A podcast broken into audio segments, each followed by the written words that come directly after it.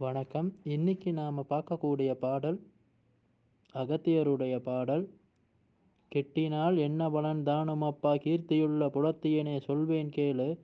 நெட்டையிலே தாம் இருந்து நேமம் பூண்டு. நீங்காத கவலையுடன் பிறர் காணாமல் துட்டரெனும் கர்மிகளை தாம் அகற்றி துப்புரவாய் பக்தியுடன் வினையுங்கொண்டு சட்டமுடன் நொந்தவர்க்கு எல்லாம் சித்தி சதுரான புண்ணியற்கு லபிக்குந்தானே பாடலின் பொருள். அதாவது இதில் அகத்தியர் வந்து அவருடைய பன்னிரெண்டாயிரம் பாடல்களை சொல்லிட்டு வரும்பொழுது சொல்கிறாரு இந்த பாடல்கள்லாம் கிட்டுனா என்ன பலன்னு? அப்போ இந்த பாடல்லாம் கிட்டி உண்மையிலே வந்து இந்த பாடல்களை ஆய்வு செஞ்சு இதை உள்ளுக்கு வந்து நாம் இதுக்கு ஏற்ற மாதிரி வாழ போகிறோம்னு சொன்னால் அதுக்குண்டான கீர்த்தி வந்து இருந்துச்சுன்னாப்பா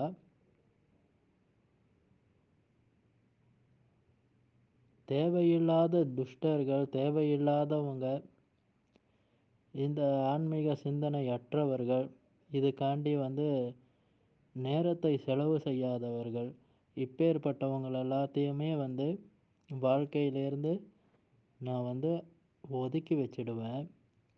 எந்த ஒரு அதனால் எந்த ஒரு துன்பமும் வராமல் தொடர்ந்து ஆன்மீகத்தில் பயணிக்கிறதுக்கு உண்டான பாதையை வந்து நான் வகுத்து கொடுப்பேன்ப்பா.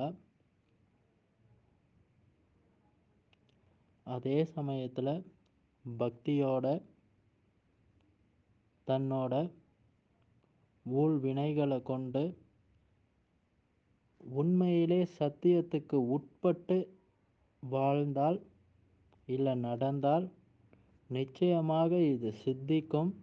இந்த ஜீவன் முக்தின்னு சொல்லக்கூடியது உனக்கு எட்டா கனியாக இருக்காது. எட்டி பறிக்கக்கூடிய கனியாக தான்ப்பா இருக்கும். நிச்சயமாக அது சித்திக்கும்னு சொல்லிட்டு இந்த பாடலில் சொல்கிறாரு ஆக இங்கே நம்ம தெரிஞ்சுக்க வேண்டியது என்னன்னு கேட்டால் முழுமையாக சிதர்களை வந்து நாம் நம்பி உண்மையிலே வந்து அந்த பயணத்துக்கு நம்ம ஆத்மார்த்தமாக போகிறோம்னு சொன்னால் அந்த பயணத்தோடு ஒட்டி வாழ போகிறோம்னு சொன்னால் சகலமும் வந்து இறைவனுக்கு அர்ப்பணம்னு சொல்லிட்டு அது உள்ளுக்கு போகக்கூடிய ஆன்மாக்களுக்கு நிச்சயமாக அது சித்திக்கும்.